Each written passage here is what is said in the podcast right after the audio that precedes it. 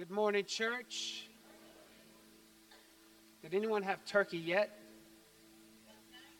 A, a, little bit? Okay. I had some. Good. Hopefully, you didn't have it for breakfast.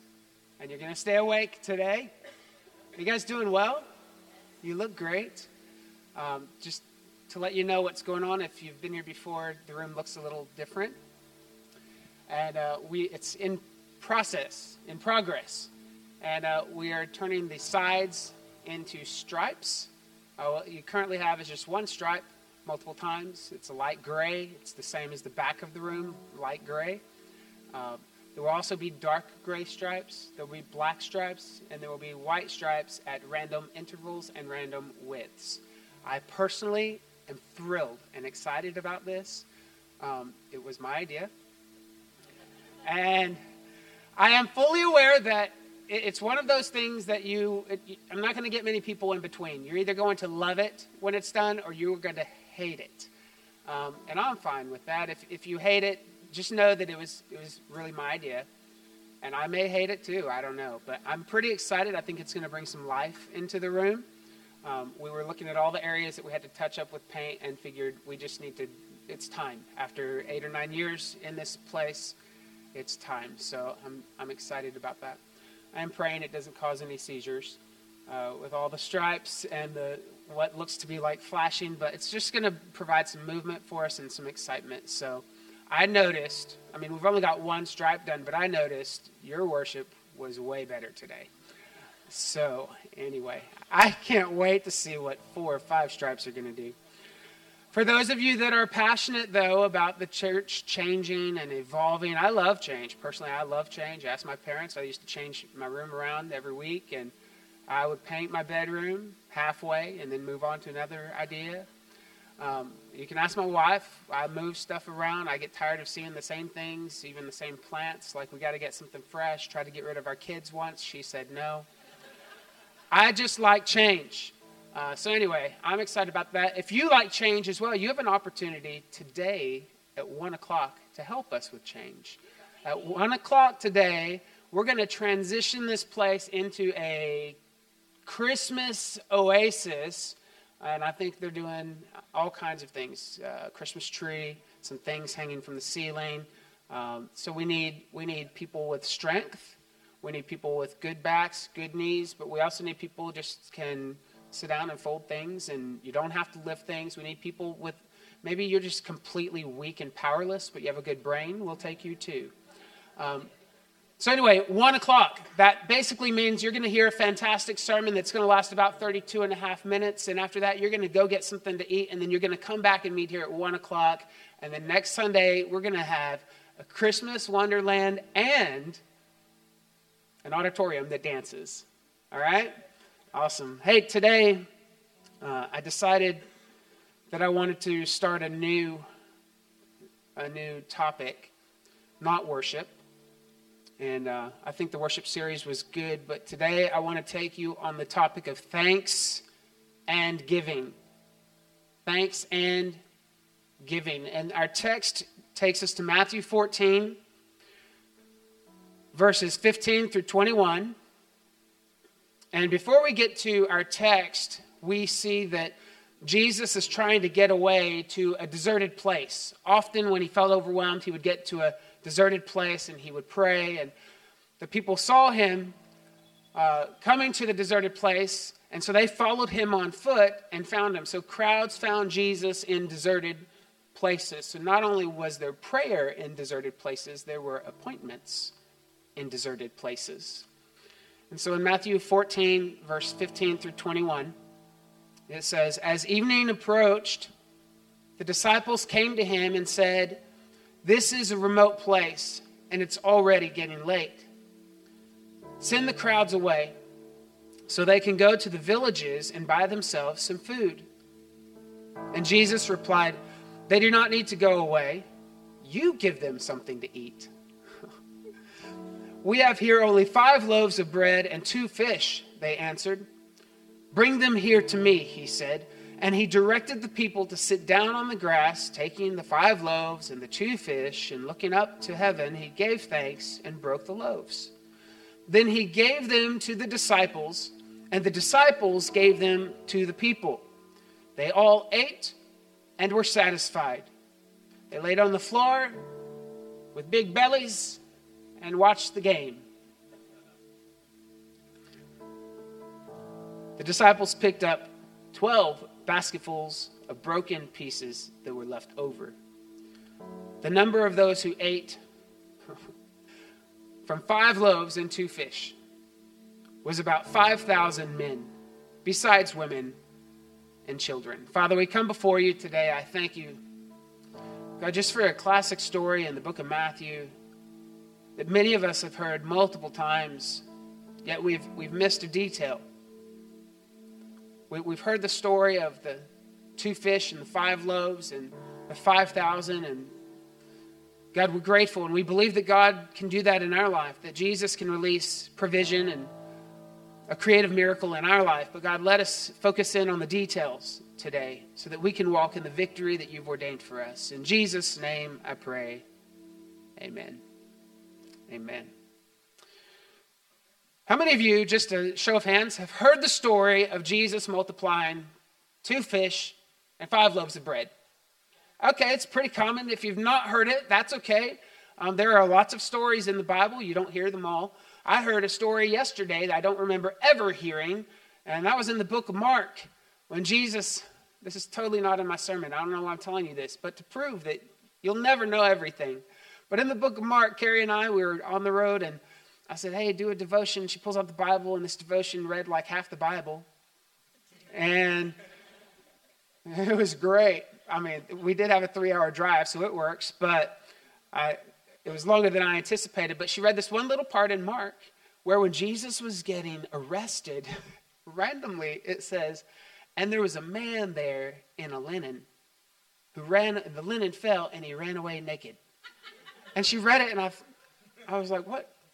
What? How does that help the story? Why do we need to know? And no other gospel records it, just Mark. So, anyway, if you've never heard of this story, take courage. There are things I don't know about the Bible as well. I want to make a statement to you. I hope that you got your notes when you walked in and you got a pen to take good notes. Today we're going to hit some uh, key comments and thoughts and axioms that I think will be helpful for you. And the first thing that I want to lay a foundation with is that the evidence of walking with and walking like Jesus is not just seen in the transformation of our ethics, of our morals, of our behavior, but it's also seen in the transformation of our emotions. In other words, walking with Jesus doesn't just help get you right, it helps get you well.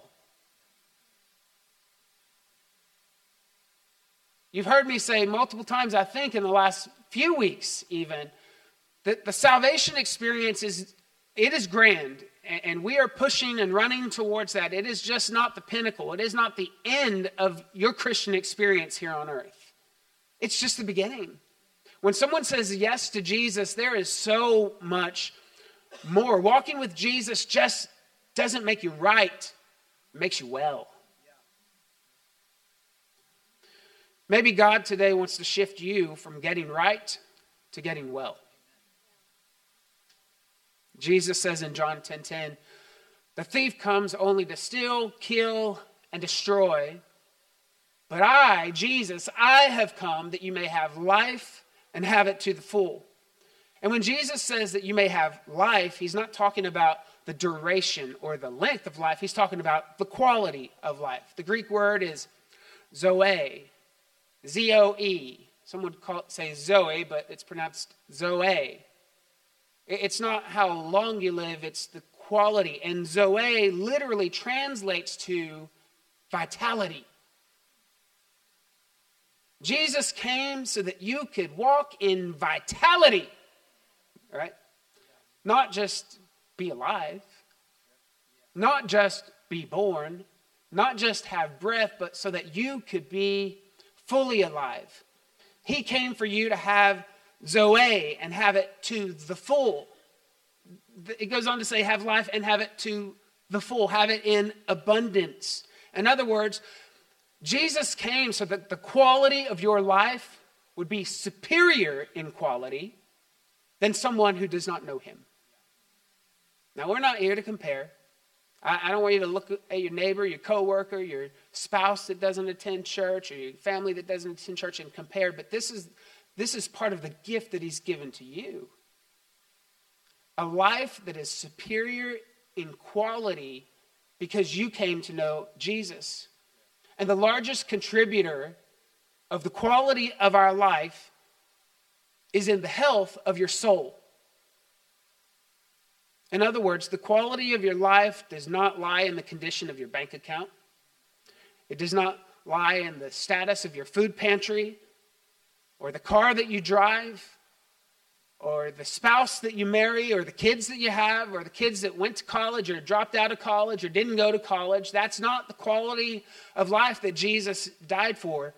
The quality of life is not tied to any of those things, it's tied to the condition of your soul. It's not tied to your weight. Thank you, Jesus. It's not tied to your muscles.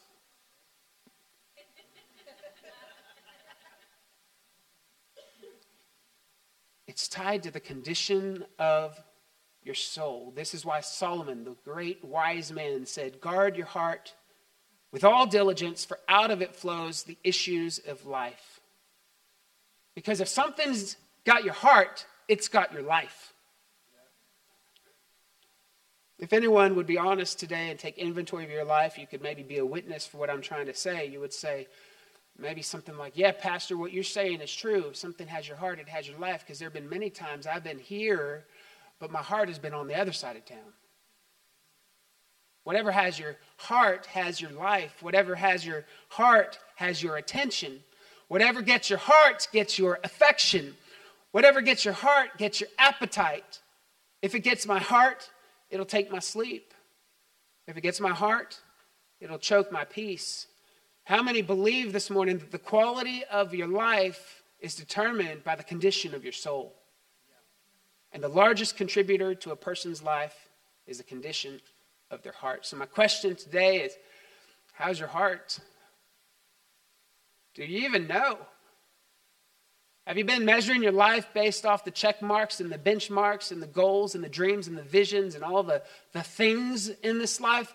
How's your heart? Let's just do a heart check in today because there is a, a word in the Bible actually that will describe the condition of the hearts of those who follow Jesus. That word is joy. There is a word in Scripture that describes the dominant disposition of the hearts of those that have actually surrendered their life fully to Jesus. Not those that go to church, not those that tithe, not those that serve, not those that invite people to church, not those that have been to seminary, not those who think they can run a good church service, not those with a good voice, not those who have been baptized, not those who speak in tongues, but those who have fully surrendered their life to Jesus and given up their own right to control their life. The Bible says there is a word that will describe the condition of your heart, and it is J O Y, joy. Jesus said in John chapter 15, verse 11, I have told you this so that my joy may be in you and that your joy may be complete. Notice there's a difference here between his joy and your joy. I have told you this so that my joy may be in you, that your joy, which is not my joy, may be complete. He's saying, What I'm going to give you is not emotional in nature, it's spiritual in nature. But that thing of the Spirit that I'm going to release into you will impact the emotional side of you because your spirit leads your soul and your body.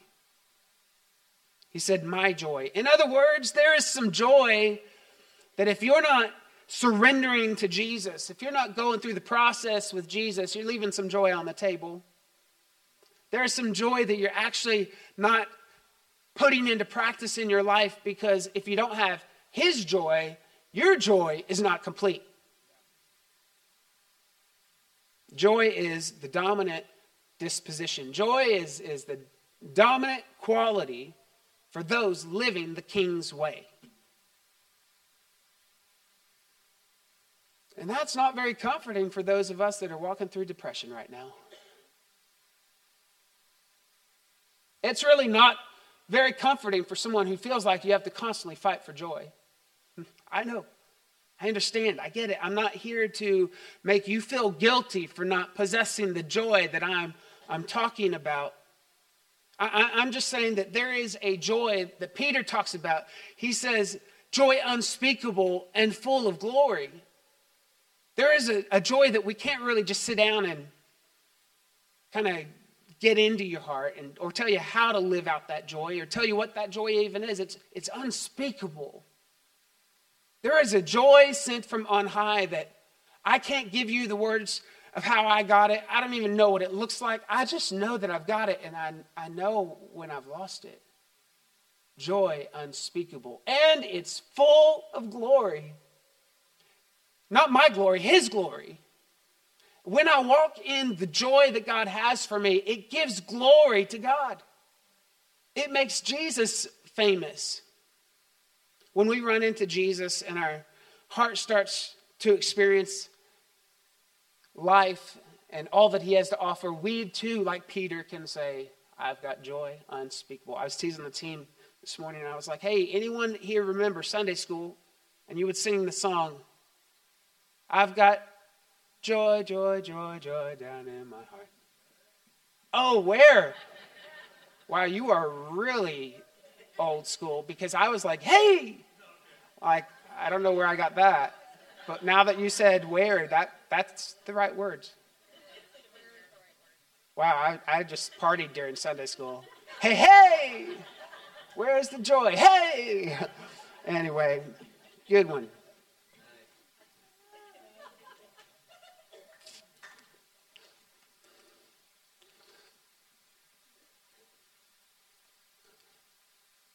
The longevity of joy is an indication of if it's authentic joy. You show up to church and you're around people and you, oh, that joy kind of rubs off on you and it feels good and you're smiling and oh, I like this place and this is good. But then you, you go back home and that joy fades. That tells you you were walking in your joy, not his joy, because his joy doesn't fade. Joy is an indication of the transformation of our soul. That's one of the indicators. It's also a fruit of the Spirit, by the way love, joy, peace, kindness, long suffering, all, the fruits of the Spirit that don't just come and go based on circumstance. If you're walking surrendered to Jesus, this is something that is actively growing in your life. Romans 14, 17 through 8 says, For the kingdom of God is not a matter of eating and drinking, but of righteousness, peace, and joy in the Holy Spirit because anyone who serves Christ in this way is pleasing to God and approved by men. Approved by men, not really seeking human approval, being tested by men. If you carry the, the joy of God, you're pleasing to God, but you're tested by men. They're seeing if, if your life is really aligning to who you say you are. Are you say you're a believer? Let me, let me see the joy factor. Let me see if that joy aligns with who you say you are. Because if you really serve the God of all the universe, like you've been telling me, there should probably be some joy. If you're the king's favorite, I probably should see that reflected on your face. 1 Thessalonians chapter 5, 16 through 18 says, Be joyful always, pray continually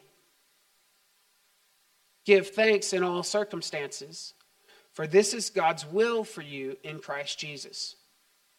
Oftentimes, especially when I was in youth ministry, Pedro, you may get this often. I've even had it as a senior pastor. People, probably the most often requested prayer request is I just want to know God's will for my life. I just want to know God's will.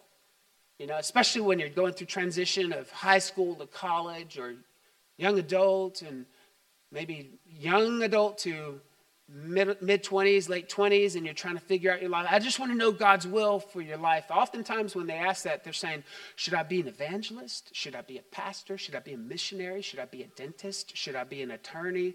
They're looking at all the periphery things of the things that they could accomplish or do in their life. But you want to know the, God's will for your life? It tells us right here, 1 Thessalonians. God's will for you in Christ Jesus is to be joyful always Pray continually. Give thanks in all circumstances. There is no greater will of God for your life than that. I'm just going to let that marinate. We keep looking for things to do to make God happy or to make, to make the income you want or to, to, make, to attract the spouse that you want or, or to make up for the bad parenting you did or to make up for, do you know, we make all kinds of crazy excuses and reasons to seek God and search for God and His will for something. You want to know His will? Be joyful. Always. That's His will for you. And if you knew no other scripture, this one would be enough that you could work on the rest of your life. Be joyful Always pray continually, give thanks in all circumstances, for this is God's will for you in Christ Jesus.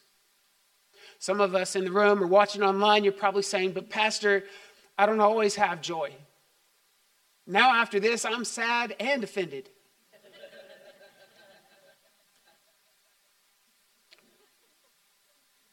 well, welcome to church. Because this is, this is truth of God's word so that you can be you can be washed by the water of His Word. When you, when you come and you hear some, something that just doesn't really describe your life, that's an indication that God wants to do something in your life. It's not an indication that you're bad. It's not an indication that you've been disobedient, though you might have been, especially in the case of joy, and I'll explain that later. But really, when you come to conflict of God's word, what it should tell you is hey, I'm going to sit here and I'm going to receive it with an open heart because rather than fight the word with exceptions, I'm going to let the word fight my exceptions. Some of us are just living beneath what God has said you could have. The New Testament, Jesus came, He accomplished so much, He did so much for us, and it's almost like a will. It's a will, and He said, Hey, when you say yes to me and you're adopted into the family, these are the things that you get. And I lay them before you, and they're already accomplished. This is how you get to live your life. And, we come to Jesus, and it's already been won for us, but we don't take the things that He said we can have. And I'm here to tell you today, you can walk in joy. I'm not just going to tell you today to walk in joy, I'm going to teach you how to walk in joy. Always walk in joy. Somebody in the room probably going to come up to me after church and say, Pastor, will you, will you pray for me that God will give me joy? I'm going to say, no. Because that's not how it works. That's, that's praying in vain repetition like the Pharisees did. Asking God to give you something He's already made accessible to you is an ineffective prayer. And it shows our ignorance of the word. That's like me praying to God to send another son to die on another cross to save the world. It's already been done. The Jews prayed that like before Jesus. That's a prayer we don't have to pray anymore. It's already been done. You actually don't have to pray for joy. And too often we pray for things that we just need to practice. You can't get through impartation what comes through maturity. People will come up often and they will pray, ask, you know, pray, pray for knees, pray for teeth, pray for nerves, pray for allergies.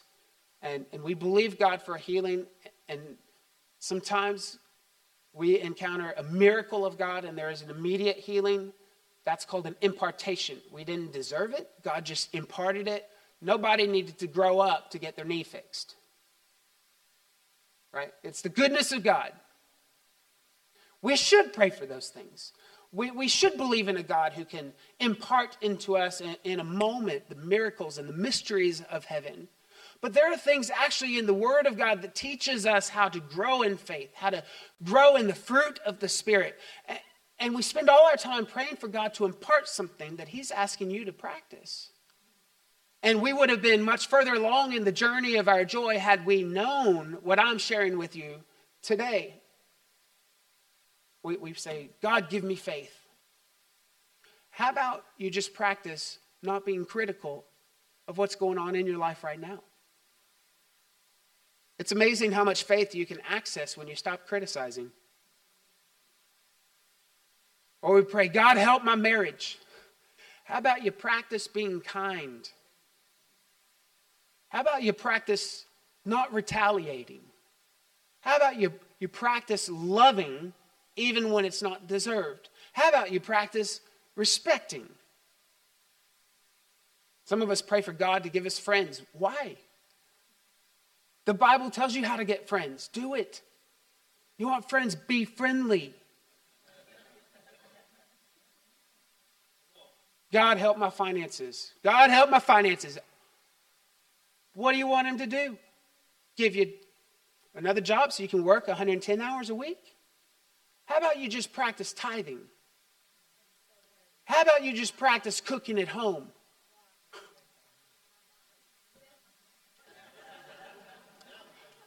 I really did just offend. I felt it in the room.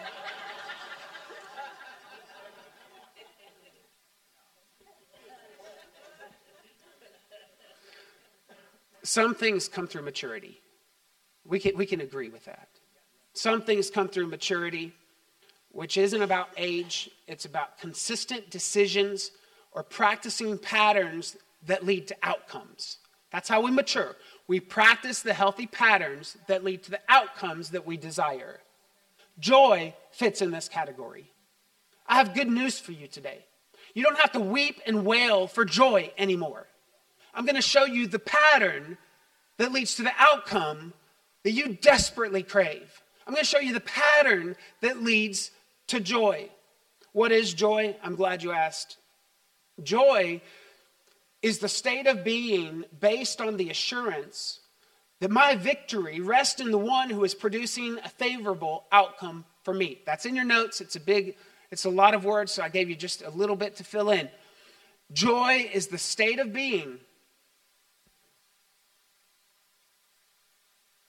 It's an internal state of being based on what? Based on the confidence, the assurance, the revelation that my victory rests not in me, not in my bank account, not in my kids' behavior, not in my spouse, not in my home, car, finances, or job. It rests solely and only in the one who is producing a favorable outcome for me. My victory does not rest in any circumstance. It does not rest in a boss. It does not rest in an economy. It does not rest in a job. And joy has absolutely nothing to do with success or suffering.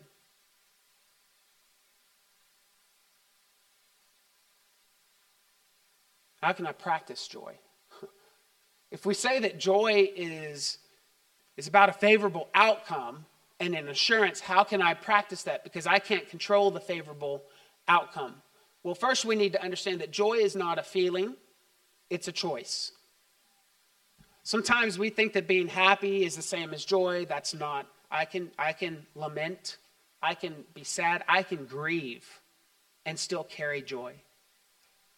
It, you don't have to carry one or the other. I can go through significant loss in my life and still be confident in a God who sees me, a God who's walking with me, a God who has promised to turn all things for my good. And I may not be able to calculate that good this side of heaven, but I can hold that joy and that tension this side of heaven. How do I practice joy? I will tell you that the amount of joy that you experience in a day is the exact amount that you chose to. I, I, I don't know. I'm going to start asking my kids, hey, how was your day? And if they say it was all right, I'm going to be like, why didn't you choose for it to be great? Isn't that empowering? I'm not at the mercy of the, the joy bucket. that somebody's pouring out today. I don't have to get in the flow of joy. I get to choose how much joy I have each and every day. How do you choose joy? You choose joy by choosing the thing that produces it. Joy is an outcome. Remember, I said it's not an emotion. Joy is an outcome. Choosing joy means choosing to live with gratitude. Being grateful is a decision. We see this in our text. We're going to jump back to it in Matthew 14. But being grateful is a decision, is a choice. And we know that gratitude produces joy. If, if we don't hold joy 100% of the time, we're not being grateful. So we just back that truck up a little bit. And if we want to drive on the lane of joy, we need to load the truck a bit with some gratitude. I mean, think about Jesus when he healed 10 lepers. 10 lepers, skin disorder, disease, white patches, itchy, scaly, scratchy, gross, contagious. 10 of them came up to him. Jesus said, Go back, see the priest, and on your way, you're going to be healed.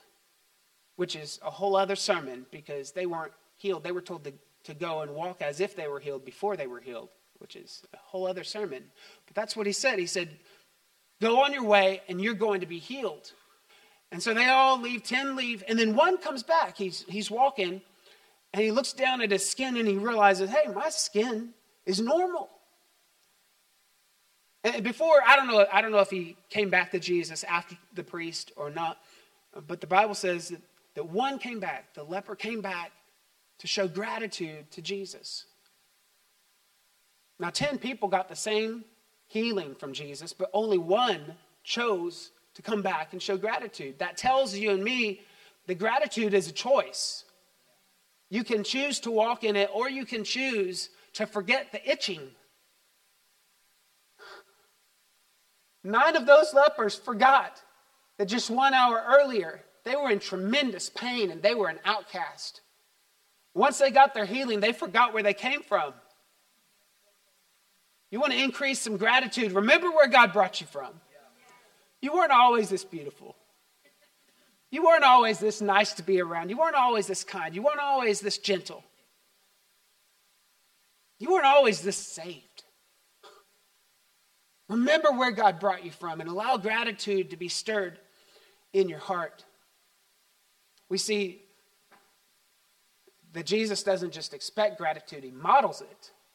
Let's look back at our text where they have only two fish and five loaves. Let's lean in. Look what Jesus did. You may have missed this before when you learned about the story or you read about the story, but look what Jesus did before the miracle. Verse 19 says, He directed the people to sit down on the grass, taking the five loaves and the two fish, and looking up to heaven, He gave thanks. Underline that. Looking up to heaven, He gave thanks. Looking up to heaven, He was grateful. So before the miracle, before the multiplication, before the Spirit of God came through, there was gratitude. The very thing that some people would have complained about. You expect me to feed 5,000 people with two fish and five loaves of bread? The very thing that many people would have complained about, he gave thanks for. He didn't look down at the bread, he looked up. If he had looked at the bread, he would have seen the lack.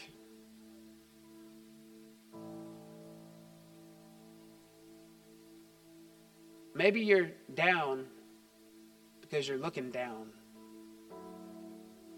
When you go from looking at the bread to looking toward heaven, you go from feeling entitled, go from feeling fear, go from feeling guilt and shame to feeling grateful. Gratitude comes from what you choose to look at. My knee is hurting. It's been hurting this whole week in a bad way. Like I'm hobbling around the house, and my wife last night was like, Are you going to be able to preach? I'm like, Oh, yeah, I just got to get her warmed up. You know, once it warms up, then I can walk on it for a while. But then I sit down, and then I go from sitting to standing or lying to whatever. I don't know if it's a, a gout flare up or arthritis, but I've never had it in my knee, so I don't know what to call it, but I know that it hurts. But you know what? My foot's good. Oh, and I have had some foot attacks.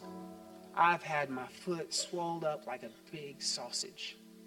I don't know if sausage is small, but kielbasa.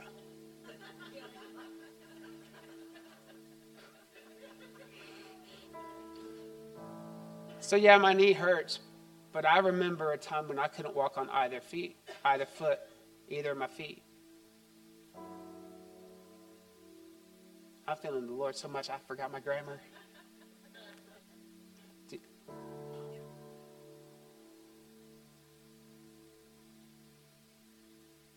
Your body may be bad, but do you have a good leg? Oh, your, your leg may be bad, but you got a good shin? Shin may be bad. You got a good ankle? Bad ankle? Good toe? Bad toe? Good toenail? Focus on what you got and what the Lord has done for you. But better yet, rather than just trying to find something good, because sometimes that's even hard to find something good, look up. Look up at the one who's providing for you the one who is sustaining you, the one who has it all. No matter what you need, he's, he's got it and he's got you in mind. Gratitude comes from what you choose to look at. And this, this idea of gratitude leads to joy, leads to outcomes that are favorable, is not is, this is not the only instance in Scripture. You look when Jesus raises Lazarus from the dead. Lazarus had been dead four days. The Bible says Jesus goes to the tomb and he weeps. I, don't, I still don't know exactly why he wept. He knew what was about to happen. That's a whole other sermon. I have some thoughts on it, but no one really knows why Jesus wept, but I'm glad that he did. As it proves he can identify with me. And he wept at the tomb and he said, Father, I thank you that you've heard me. I know that you always hear me. But I say this for those that are here with me today. He started out with, Thank you. Father, I thank you that you hear me. I'm pretty sure Jesus could have walked up to the tomb and just said, Lazarus, come on out, boy. He could have. He's God. It was within his capacity to produce the miracle. But there are patterns that miracles favorable outcomes and joy flows from a place of gratitude. And too often we don't want to offer gratitude till we see the miracle. But I'm here to tell you today that gratitude precedes the miracle. So, what is it that we have to be grateful for today? You need joy? Be grateful. So good. And so easy so easy to force yourself to be grateful for three things every day. What a, a simple little pattern to institute in my life to stir the pot of joy. Simple. So easy that the enemy has convinced us that we have to fight for something that's already within our reach. Now, on your notes, you see that I still have five points, and you're really nervous about time. These are rapid fire points. Are you ready? Gratitude improves my evangelism. G R A T I T U D E. Gratitude. Gratitude improves my evangelism. It's really difficult to be an effective witness when I am emotionally unattractive. When, when I don't carry joy in my life, Nobody wants what I'm carrying. I know somebody needs to say amen to that. Gratitude activates my imagination. Creative miracles happen when there's gratitude. You aren't limited to what you see. You're not limited to two fish and five loaves. Some will look at what's in their hand and say, I can't do anything with that. But when you have gratitude, you, you don't worry about what you're working with, you worry about who you're working with. Gratitude keeps me from unnecessary anxiety. Gratitude is a weapon against your worry because you recognize that God's past faithfulness will create confidence for your future. God has never failed you yet. He may not have given you the answer you wanted You expected or you desired, but God has not failed you. And because He has been faithful before, I can guarantee He's going to be faithful again. Gratitude increases my opportunities. Favor finds the grateful. You very rarely see people walk into new doors that weren't grateful for the old door. Number five, gratitude attracts increase. Gratitude is your, your seed for more. Now, look, it doesn't mean that I never feel entitled. It, doesn't mean that I never grieve or I never feel disappointed. That's human nature. I, I will go through those emotions. You will go through those emotions. But when those feelings arise, I don't allow them to stay and to govern the condition of my heart. And you don't have to either. Will you stand to your feet?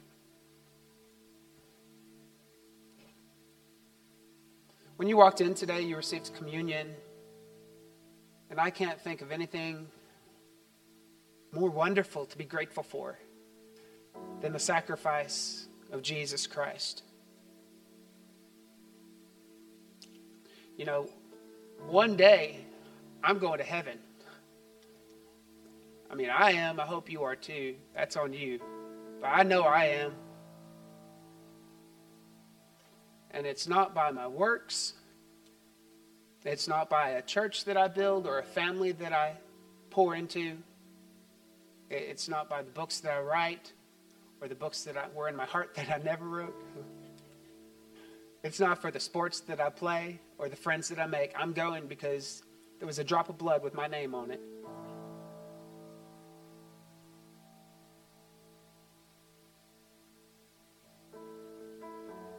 Sometimes I ask people, how you doing? And their response is, oh, I'm living. And I often reply, hey, that's better than not living. That's my funny reply, but I think after this sermon, I'm going to start saying, because I don't think just living is better than not living. Because if you're in Jesus and you're not living, you're in glory, which is pretty great. Death isn't the, the sting, death is the friend.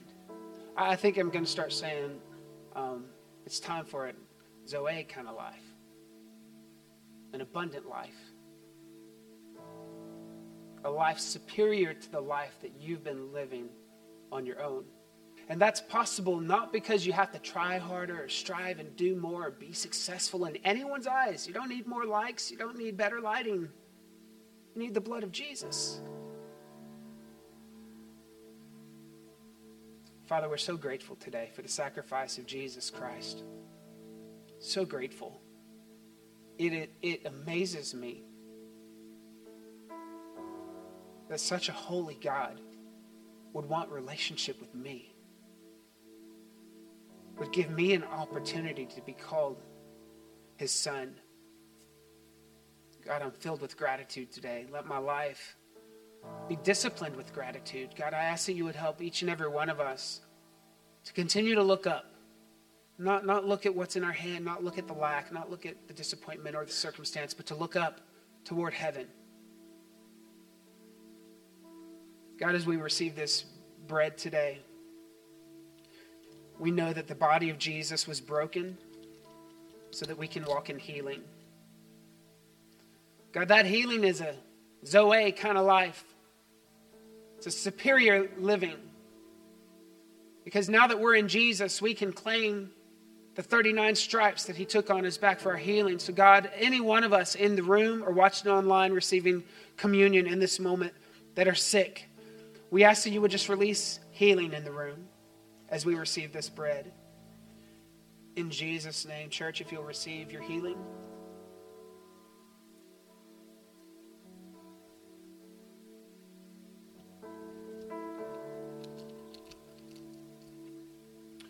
God, we thank you for the blood. The blood of Jesus that restores us to right relationship, that covers our sin and makes us white as snow. this blood doesn't just reconcile us to you, but it reconciles us to your creation. So it allows our relationships to be healthy and to be whole. Because, God, you didn't come just so we would be right, you came so we would be well. So, as we receive the blood of Jesus today, I ask that all of our relationships would just get a spark from you, God, that you would give us insight, discernment, and wisdom. Give us ways to lay down our pride, lay down our control, ways to bless the other person. In Jesus' name. Church, if you'll receive the blood.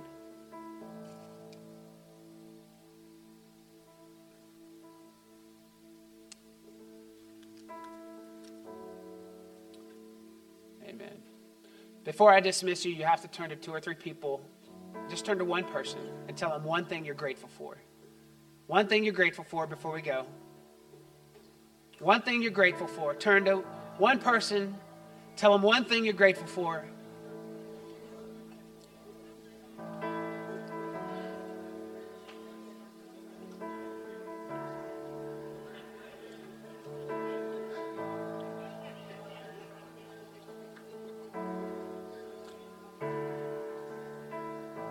Okay. Okay, you, you told you told them. You told them. You're making lunch plans now. Slow down. The key to gratitude is to be as specific as you can. If you said you're thankful for family, we need to work on that. What are you thankful about for your spouse? What are you thankful about kid number one, kid number two, kid number three, kid number 10? Go down the list. What are you thankful about your job? What are you thankful about your community? What are you thankful about Texas, about the United States? Do you know what I mean? Let's be very specific in our gratitude this week.